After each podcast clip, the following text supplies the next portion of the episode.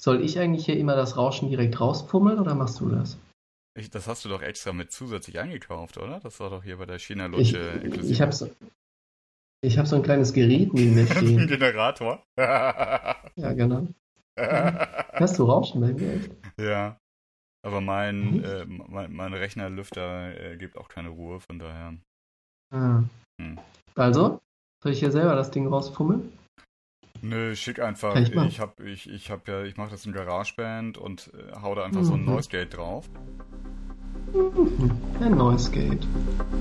TSL, das ist der Podcast für Business Casper, Nerds und alle dazwischen. Nur echt mit Christoph und Florian. Viel Spaß mit Folge 5. Hallo, lieber Christoph. Hallo, Florian. Es ist jetzt eine Woche vergangen, seitdem wir das letzte Mal gesprochen haben, richtig? Richtig? Richtig. Hervorragend. Brav. das ist jetzt also Dann Folge 5. Ja. Das ist Folge 5, ja. Und jetzt geht es endlich, wie wir versprochen haben, in Folge 3. Um, nee, warte mal. Äh, drei, ich habe nichts versprochen. Ich glaube, das ist jetzt. Äh, egal, wie wir neulich versprochen haben. Doch, doch, hast du. Das ist angekündigt. Ja? Dass das ja. das nächste Thema ist. Es hm. geht um die Sharing Economy. Genau. Die Sharing. Economy. Klingt irgendwie so wie so ein Rasiererangebot von Braun. Die Sharing Economy.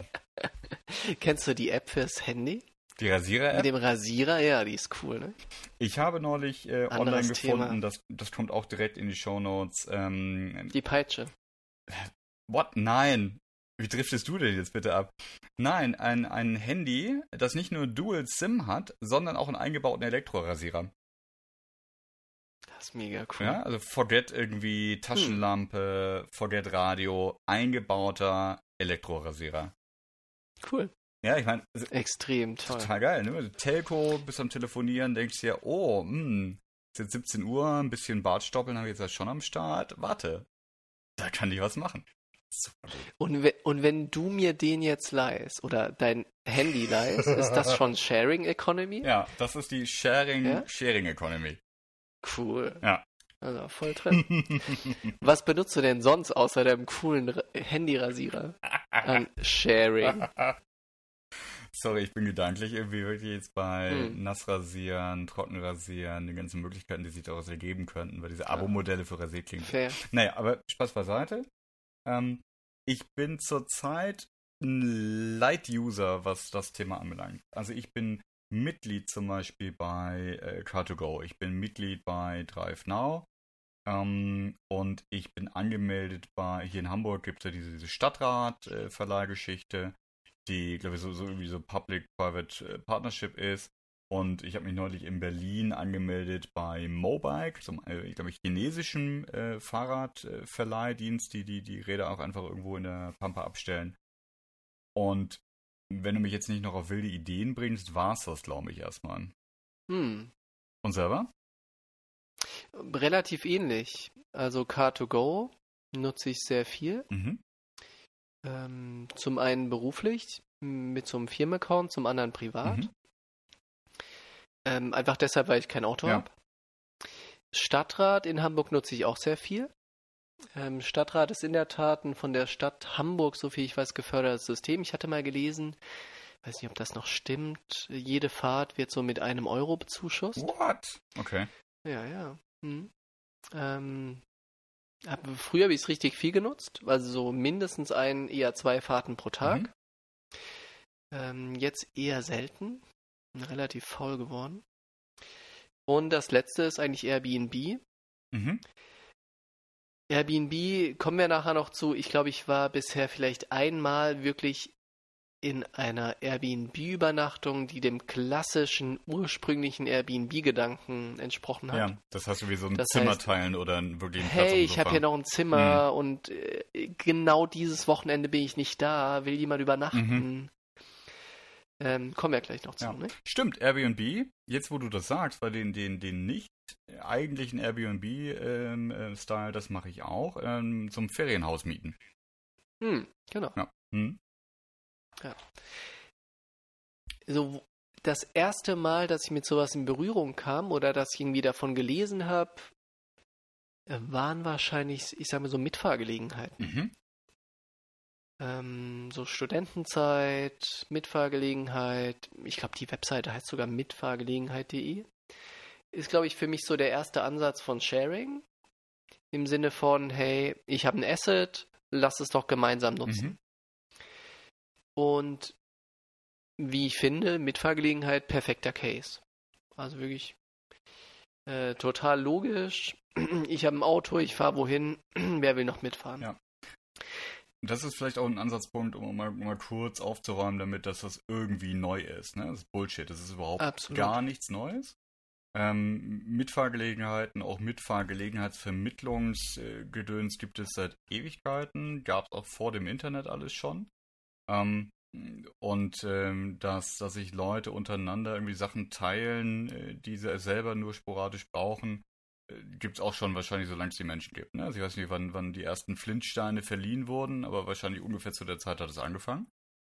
Was jetzt ja hm. tatsächlich, also aus, aus meiner Perspektive, der, der Trend ist äh, und, und warum das jetzt auch irgendwie Englisch heißen muss und Sharing Economy ist, ist, glaube ich, wieder wie so ein technisches Konvergenzthema. Ich mag das Wort Konvergenz total gerne, fällt mir gerade auf. Ich merke es, ja. Ähm, mhm, ist cool. Was da konvergiert, ähm, ist ja irgendwie Internet-Konnektivität, äh, ähm, ist ähm, mobile, internetfähige Geräte ist dann ein Stück weit, also um es zu weit auszuschweifen, ne, also so Sensorik, ähm, Möglichkeiten, dass man, keine Ahnung, so, so ein Onboard-Unit in, ins Auto hängt, die mit dem Internet spricht und sagt, äh, ich gehe jetzt auf, ich gehe jetzt zu, etc.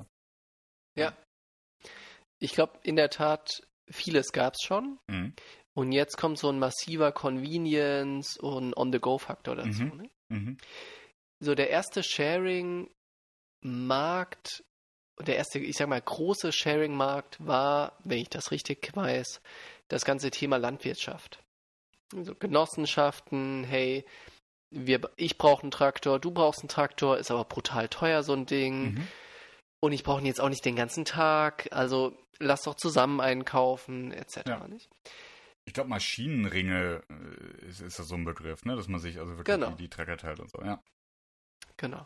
Einfach aus nicht aus so einer Coolness heraus, sondern einfach aus einem Zwang heraus, ist brutal teuer. Mhm. Ähm, aber nicht mit so einer Funkiness wie heute, hey, ich kann deinen Traktor irgendwie per App mal buchen, sondern ich bin halt einfach mal hingelatscht zu dem Typen ja. und habe gesagt, jetzt brauche ich den Traktor. Ja. So, eine, ein Startup, ich glaube 2015, 16, Startup aus Hamburg, wo ich richtig das Gefühl hatte, das ist jetzt so eigentlich wenn es klappen würde, wäre das so der Kern der Sharing Economy, war Why Own It. Mhm. Da ging es darum, hey, ich habe eine Bohrmaschine. Mhm. Ich, und ich habe auf so einem Why Own It Portal, kann ich sagen, ich habe eine Bohrmaschine. Wenn die jemand will, kein Thema. 5 Euro per Usage. Holt sie euch ab, leitet sie euch eine Stunde aus, bringt sie wieder zurück, ja. läuft. Ja. Das ist für mich eigentlich der Kern von so einem Sharing-Gedanken. Leider gibt es das nicht mehr. Ähm, ist, glaube ich, wieder 2006 dicht gemacht, weil das Interesse einfach zu gering war. Und das hat viel für mich damit zu tun, was ist eigentlich in dieser ganzen Sharing-Logik die Dimension, was funktioniert, was, was funktioniert, was funktioniert nicht, was sind so die Erfolgskriterien. Weil ganz ehrlich, Florian jetzt meine Bohrmaschine auszuleihen. Florian, den ich gegebenenfalls nicht kenne, aber der mich über App an, anschreibt und sagt, hey, kann ich deine Bohrmaschine haben? Mhm. Ich brauche sie so eine halbe Stunde. Mhm. Ich komme um 17.30 Uhr, vielleicht, vielleicht auch eher um 18 Uhr und dann bringe ich sie dir übermorgen wieder um 13.15 Uhr zurück. Und weil ich sie ja eigentlich im Einsatz habe, nur so eine Viertelstunde, kriegst du 5 Euro von mir. Puh, schwer. Hm. Ne? Kennst du Friends? Das ist eine Seite, die mir in der Vorbereitung auf die Sendung ähm, äh, aufgefallen ist. Die hat so ein Logo, ähm, das ähnlich ist wie das ähm, von oh, ähm, Flickr, dieser Fotosharing-Dienst, äh, der, der, irgendwann dann von Yahoo assimiliert wurde. Also auch so, ein, so ein Web 2.0-Logo. Aber da bin hm. ich gerade in der Kategorie Werkzeug und Geräte. Findet ihr natürlich hm. alles in den Shownotes später. Und da kann ich jetzt zum Beispiel hier ähm, mir einen Bosch Schlagbohrer aussuchen und sehe ich, wo es überall eine, eine Bosch Schlagbohrmaschine gibt. hm. ähm, und kann die aussuchen, teilweise sogar kostenlos oder halt für hm. 1 Euro oder 2 Euro vom Peter hm. 73 zum Beispiel. Ja. ja. Ja, es ist, ich glaube, die, also um einmal zu den Erfolgskriterien aus meiner Sicht zu kommen, wenn ich einmal unterscheide, nicht? B2C, C2C. Mhm. Und das, worüber wir jetzt sprechen, Schlagbohrmaschine, ist ja C2C. Also Consumer to Consumer. Genau. Ich habe keine Lust, dir für 5 Euro das Ding auszuleihen. Der Overhead ist riesig, der Abstimmungsaufwand ist riesig. Mhm. Wenn, dann ist das so ein Liebhaberding, nicht? Ich finde das irgendwie super toll, das zu machen und deshalb leih ich es dir aus. Mhm. Ist aber für mich nicht Mainstream. Sondern wenn ich C2C was mache, dann muss da ein größerer Zeithorizont dabei sein und ein größerer Geldbetrag. Das ist aus meiner Sicht der Grund, warum Airbnb, als es mehr diesen C2C-Gedanken hatte, funktioniert hat. Nicht, weil ich miete jetzt das Zimmer und ich kriege irgendwie 50 Euro dafür. Das ist wieder fair. Ja, was heißt fair? Aber, das steht im anderen Verhältnis zu dem Aufwand. Nee, Moment. Betreibt, ne? in der, ja, ja, in der Tat. Äh, Fairness nochmal was anderes. Ähm, aber es ist, es ist für den, für den einen von den zwei Cs ist es plausibel, das zu tun. Mhm. Und für den anderen auch. Mhm. Ähm, aber ich verleihe dir nicht mein Auto, was du fünf Minuten nutzen willst, für zwei Euro. Mhm weil der Overhead ist für mich viel zu groß. Mhm. Das heißt, für mich gibt es eigentlich zwei Dimensionen. C2C funktioniert, wenn es größere, wenn es ein größeres Setup ist. Nicht? Da liegt ein größerer Geldbetrag dahinter und es ist so ein bisschen ein größeres Ding. Und B2C funktioniert für mich, wenn da wirklich ein professioneller Anbieter dahinter steht, wie Car2Go zum Beispiel, der sagt, hey, Auto für zwei Minuten, fünf Minuten, sechs Minuten, kein Problem. Kannst du haben. Das funktioniert dann allerdings in dem privaten Sektor nicht mehr. Ja, du, eigentlich ähm, hast du, bringst du zweimal das gleiche Argument und das ist das Argument der Transaktionskosten. Ähm, auf, auf der, der B2C-Seite ist die Reduktion der Transaktionskosten einfach durch, durch harte Standardisierung und Menge äh, erfolgt. Ne? Also wenn äh, Car2Go irgendwie nur ein Auto hätte, dann wären die nie in der Lage gewesen, die Plattform, Onboard-Unit, äh, den ganzen Schnickelschnackel zu bauen, der dann dazu führt, dass es so einfach und convenient ist, ein Auto für 10 Minuten zu mieten. So.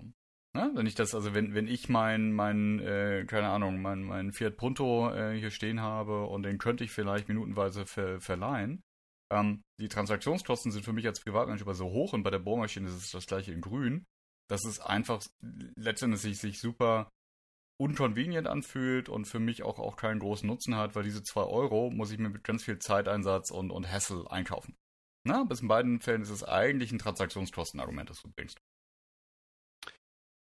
Ja, ich würde es vielleicht weniger unter Transaktionskosten fassen als eher unter Skalierung, mhm. aber am Ende vom Tag reden wir über das Gleiche. Mhm. Ja.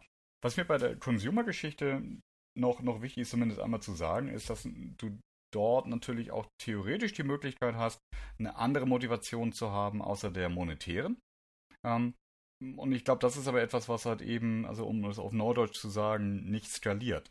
Weil meinen Freunden, ähm, mit, mit denen betreibe ich ja schon die Sharing Economy oder mit meiner, meiner Familie, wenn jemand in der Nähe ist, ähm, weil denen leihe ich meinen Schlagbohrer auch so aus. Ne? Oder, äh, hm. oder im, im Zweifel leiht man sich gegenseitig das Auto, etc.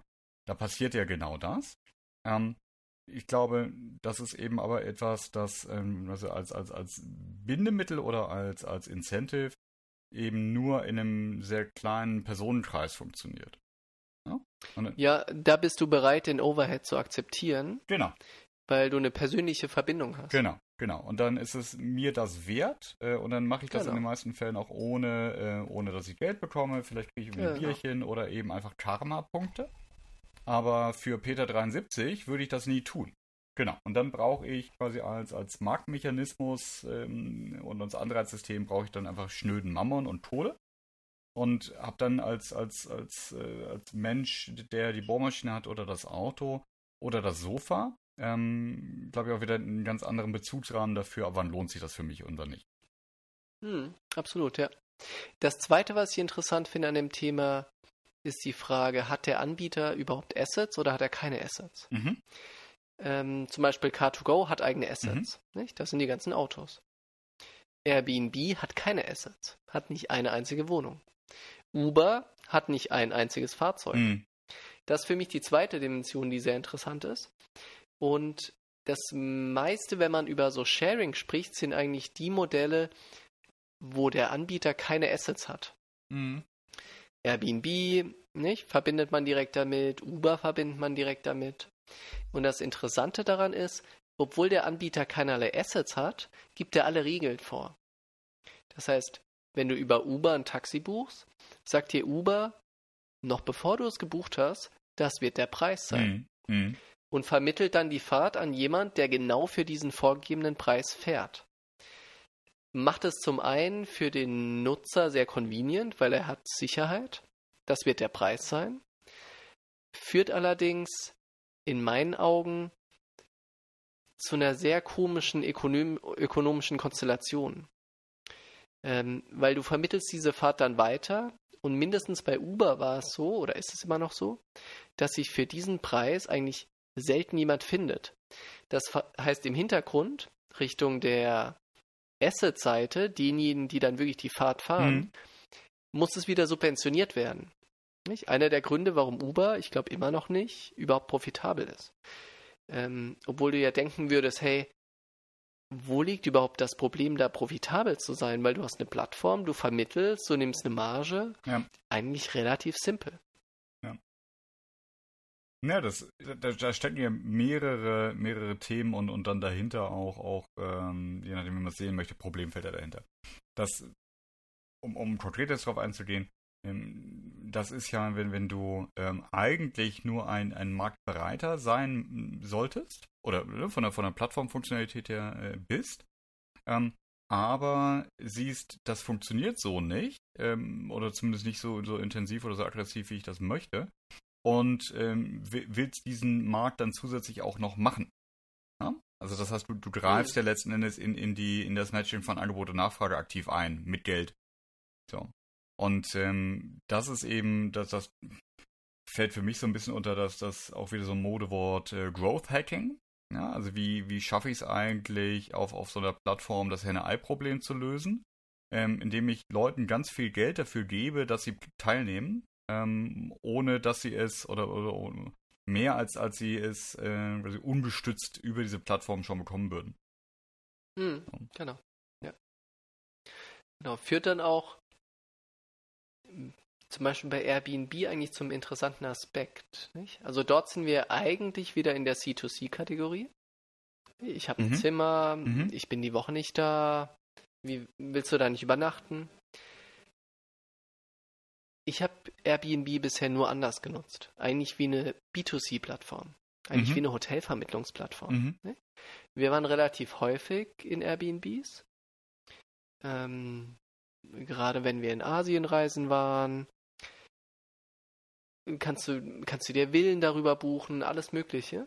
Aber jedes Mal, wenn du da bist, weißt du genau, okay, heute bin ich da für zwei Nächte mhm. und ab morgen kommt jemand anderes. Mhm. mhm. Ja. Der ursprüngliche Sharing-Gedanke hat damit nichts zu tun. Sondern am Ende vom Tag ist es eine Plattform, um Übernachtungen zu kaufen. Meistens mit Umgehung von irgendwelchen Steuern. Mhm.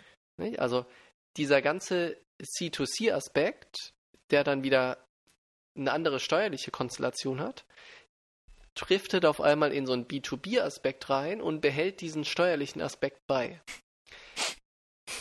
Na, be und auf einmal hast du. Bei, äh, naja, also, naja ja. auf hm? illegale Weise hm? nicht. Und auf einmal hast du eigentlich viele eigentlich Hotels, mhm.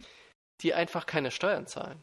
Genau, und die in privatem Wohnraum äh, angesiedelt sind. Ne? Das ist ja auch noch genau. so, ein Thema, das äh, gerade gerade in, in Ballungszentren wirklich eins ist, ähm, wo, wo genau. Wohnraumknappheit herrscht und ähm, dass das äh, auch aus so einer so einer ja, Stadt und, und, und, und, und Planungsperspektive der, der Stadt äh, wirklich ein, ein, Issue ist.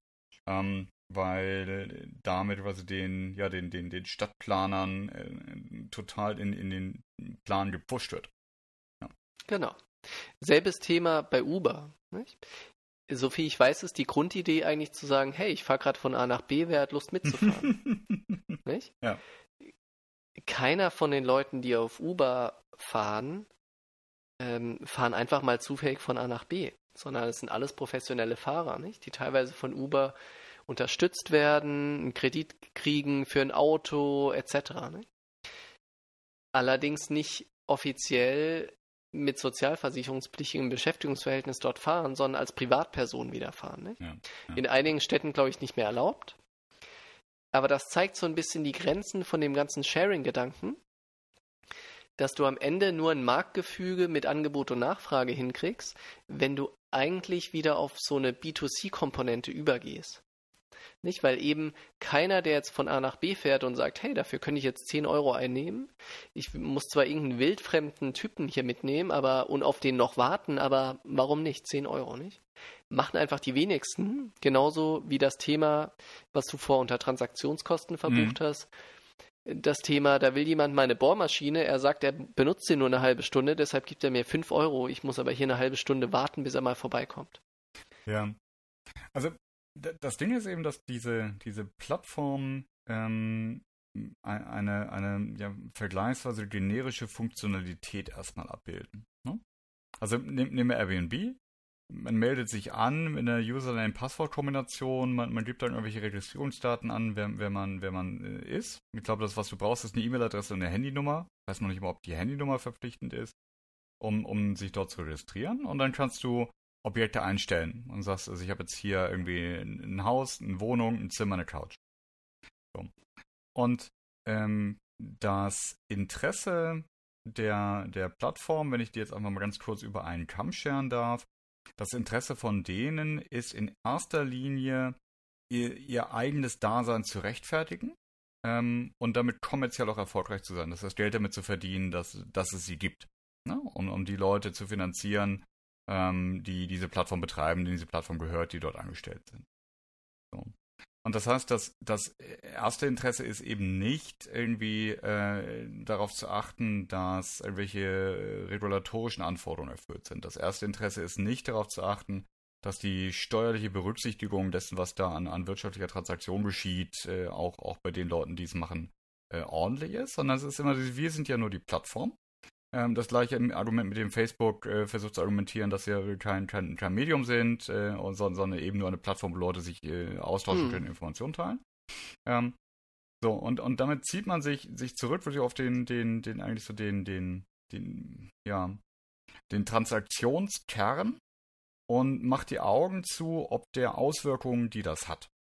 So. Und dadurch, dass das aber eben in, in Zeiten von Internet und Smartphones und, und Online-Transaktionsabwicklung äh, so einfach ist, diesen Mechanismus dann zu nutzen, eben für alle, und so wenig Incentive für die Anbieter der Plattform da ist, genau drauf zu gucken, wer denn diese Plattform jetzt wie nutzt.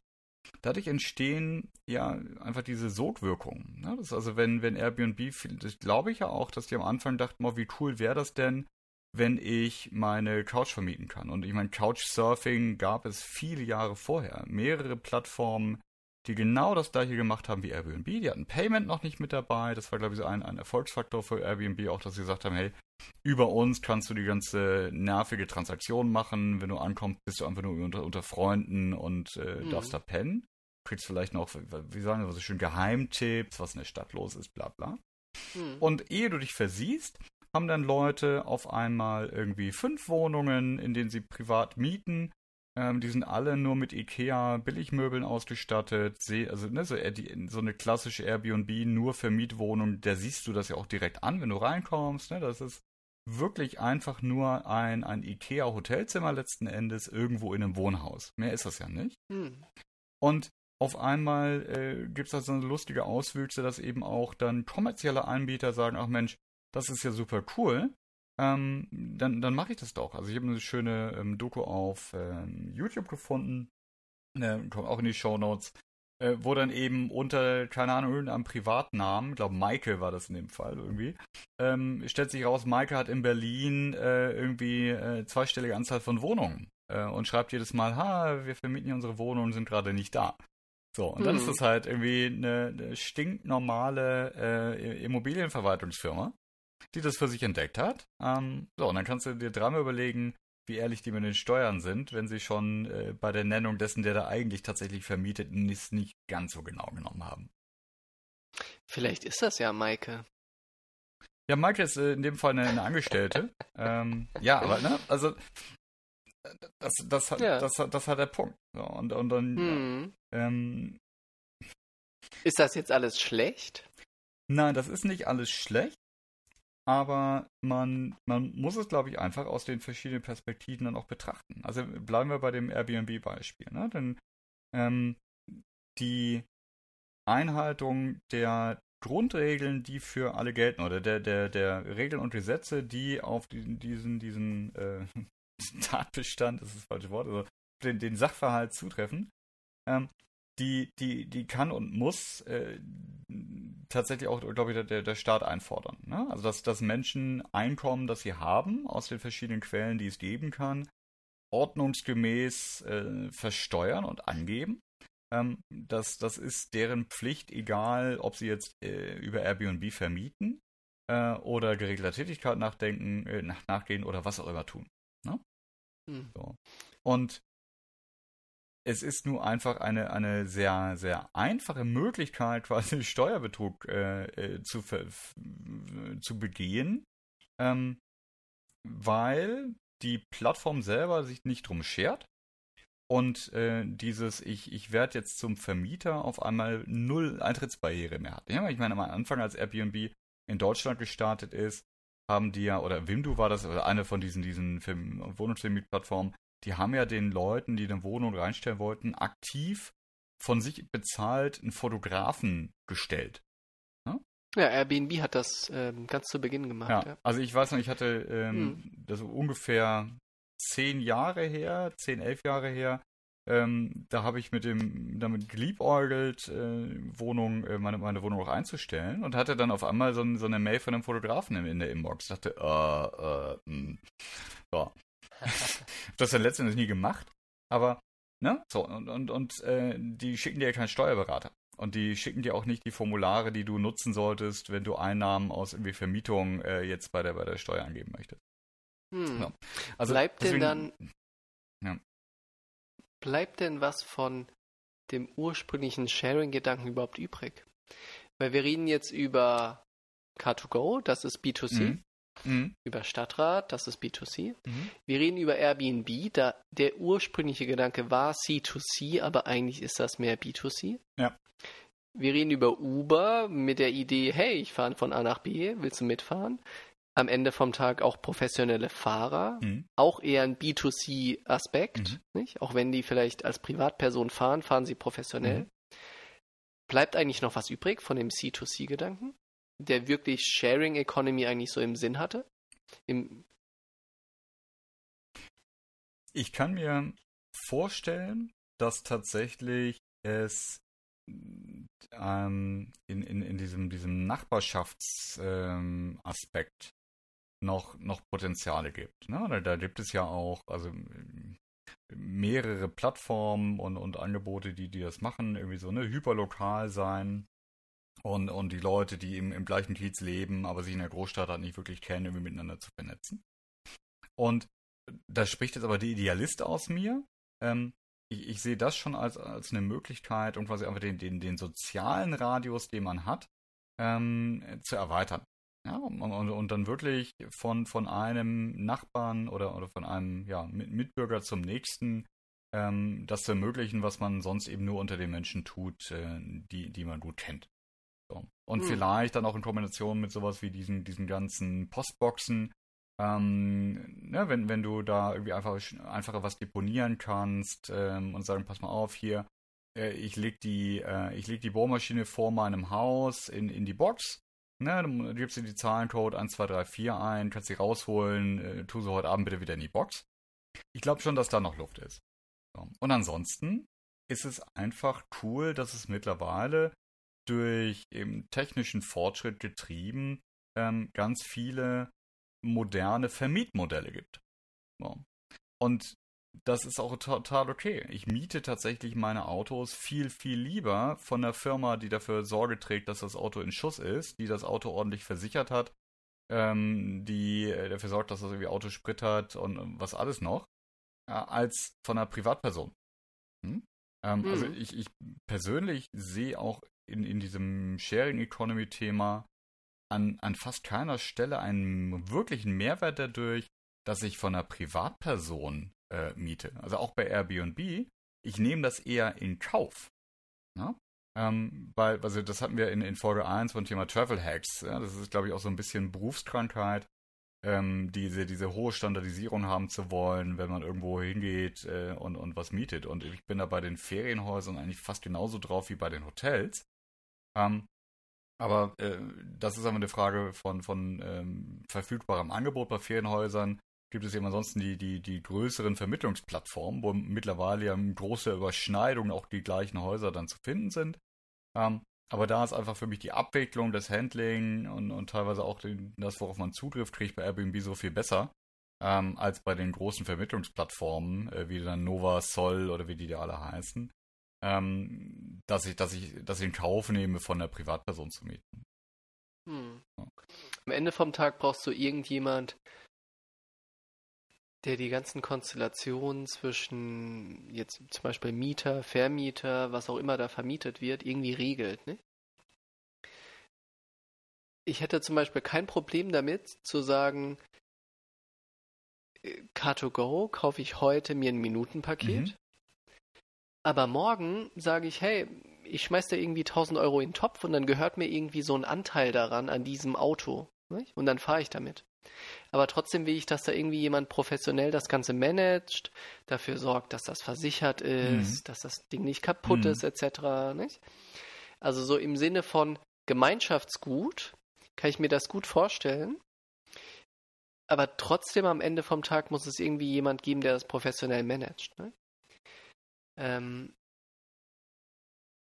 wo ich dir recht gebe, ich glaube, es wird nie außerhalb so einem freundschaftlichen Aspekt, nachbarschaftlichen Aspekt ein Modell geben, wo ich wirklich die Lust habe, meine privaten Gegenstände zu verleihen, zu vermieten, mhm. ohne dass ich wirklich einen monetären Mehrwert darauf mhm. habe. Mhm. Und da rede ich jetzt nicht über die 5 Euro, hm. die ich kriege.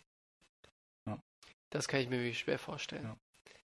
Und wir hatten es ja in, in der, der, Folge zum Thema künstliche Intelligenz, hatten wir es vom autonomen Fahren. Ne? So sind wir ja ein bisschen auf das, auf dieses Sharing Economy-Thema hm. gekommen. Und wenn ich, wenn ich mir das jetzt mal überlege, also ich habe, in der, in der Zukunft fahren wir alle Tesla ähm, oder irgendein anderes Elektroauto. Und ähm, ich möchte das jetzt äh, wieder der Community zur Verfügung stellen. Das heißt, ich möchte, dass das Auto sich selber vermietet oder vermietbar ist von anderen Menschen, ähm, wenn ich es selber nicht brauche. Ich gebe dann irgendwie einen Zeitraum an äh, oder das Auto kennt sowieso meinen Terminkalender. Du weißt, Florian ist jetzt vier Stunden im Meeting, vier Stunden lang kann ich fahren. Ähm, hm. Ich, ich glaube, dass das ganz schnell endlich ist, ähm, das zu machen, wenn dieses Auto dann nicht von irgendjemandem gemanagt wird. Das heißt, wenn ich nicht ein ähm, irgendwie ein, im, im Rahmen äh, des, des Autoleasings oder eben, keine Ahnung, irgendwie einen, einen, einen äh, Vertrag habe mit, mit der Werkstatt, die dafür sorgt, dass das Auto eben auch selber zur Werkstatt fährt, wenn es einen äh, Regelwartungstermin hat. Ähm, mhm. Oder ein, Vertrag mit der ähm, mit den modernen Tankstellen, die die Autos dann auch autonom tanken können, dass das Auto sich immer selber wieder auftankt. Weißt du? Also dieser, dieser, dieser Betrieb, diese Maintenance, äh, dieses Asset Management, was das ja im, im, im abstrakten letzten Endes ist, ähm, das will ich doch nicht mehr selber machen. Gerade dann nicht, ja. wenn es darum geht, äh, die Assets, die ich persönlich habe, auszulasten. Und vor allem, wenn ich dann ja auch irgendwie peripher haftbar bin dafür, was, äh, wenn, also wenn das Auto jetzt einen Crash baut, dass ich stundenweise vermietet habe, weil ich daran schuld bin, dass das letzte Update nicht abgespielt wurde oder dass die Bremsklötze verschlissen waren. Hm. Florian war nicht beim TÜV. Florian war nicht beim TÜV, hat das Auto vermietet, äh, drei Leute hm. tot. Ja. So. Also ich glaube, dass das, das äh, ja, also wenn, wenn ich dann nach vorne gucke, glaube ich, geht das gar nicht ohne das, was, was du sagtest, nämlich ähm, wirkliche Dienstleister und, und letzten Endes auch, auch in, in Haftung tretende, die das professionell machen. Ähm, und da wird sicherlich ganz spannende Fragmentierung und wieder Konsolidierung der, der Wertschöpfungsketten geben. Also ist das jetzt ein Full-Service-Anbieter, machen das äh, die äh, OEMs, also die Autohersteller, ist das etwas, wo, wo die Leasinggesellschaften dann reüssieren können und sagen, wir machen das herstellerübergreifend, äh, du kannst alles in den Fuhrpark reingeben, etc. Aber das wird nie und nimmer von Privatpersonen gemanagt und verantwortet sein, letzten Endes. Ja. Oder es macht die Blockchain mit einem Smart Contract. Ja, hör mir auf. Wollen wir das nächste Mal über, Smart, über Blockchain sprechen? Total gerne. Und tatsächlich, also das, da gerade in der letzten Zeit auch wieder eine Menge gelernt und, und auch so ein bisschen wieder Desillusion, Desillusion erfahren, ähm, weil ganz oft ähm, Blockchain jetzt zurzeit in Verbindung mit Internet of Things kommt. Ne? Das heißt also genau das. Hm. Das Auto vermietet sich selber. Äh, ich vererbe irgendwie über Smart Contract meine Rechte, die ich am Fahrzeug habe, an dich äh, für den Mittwoch, wenn du das Auto fährst. Ja, das können wir, können wir gerne machen. Das wird dann aber, das sollten wir vielleicht ankündigen, eine, also auch wenn wir uns, glaube ich, gut auskennen, zumindest, also ich kann nur für mich sprechen, wird das eine, eine relativ äh, Bullshit-Bingo-lastige Folge werden. Weil, also gerade wenn es dann um, um so alternative Methoden gibt, der Tangle von IOTA versus einer normalen Blockchain, Distributed Ledger Struktur, da kann ich dann also nicht auf, auf Formel. Wir gehen da richtig tief rein. Ja, also die Begriffe kenne ich alle oder viele davon. Hm. Aber ich kann dir halt den Tangle nicht erklären. Ich kann dir nur sagen, dass manche Leute sagen, das ist Humbug und Betrug und andere sagen, das ist äh, die Zukunft, die alles revolutionieren wird. So, dann finden wir es raus. Ja, alles klar. Und dann sagen wir bis Tschüss dahin. und bis dann. Tschüss. Tschüss.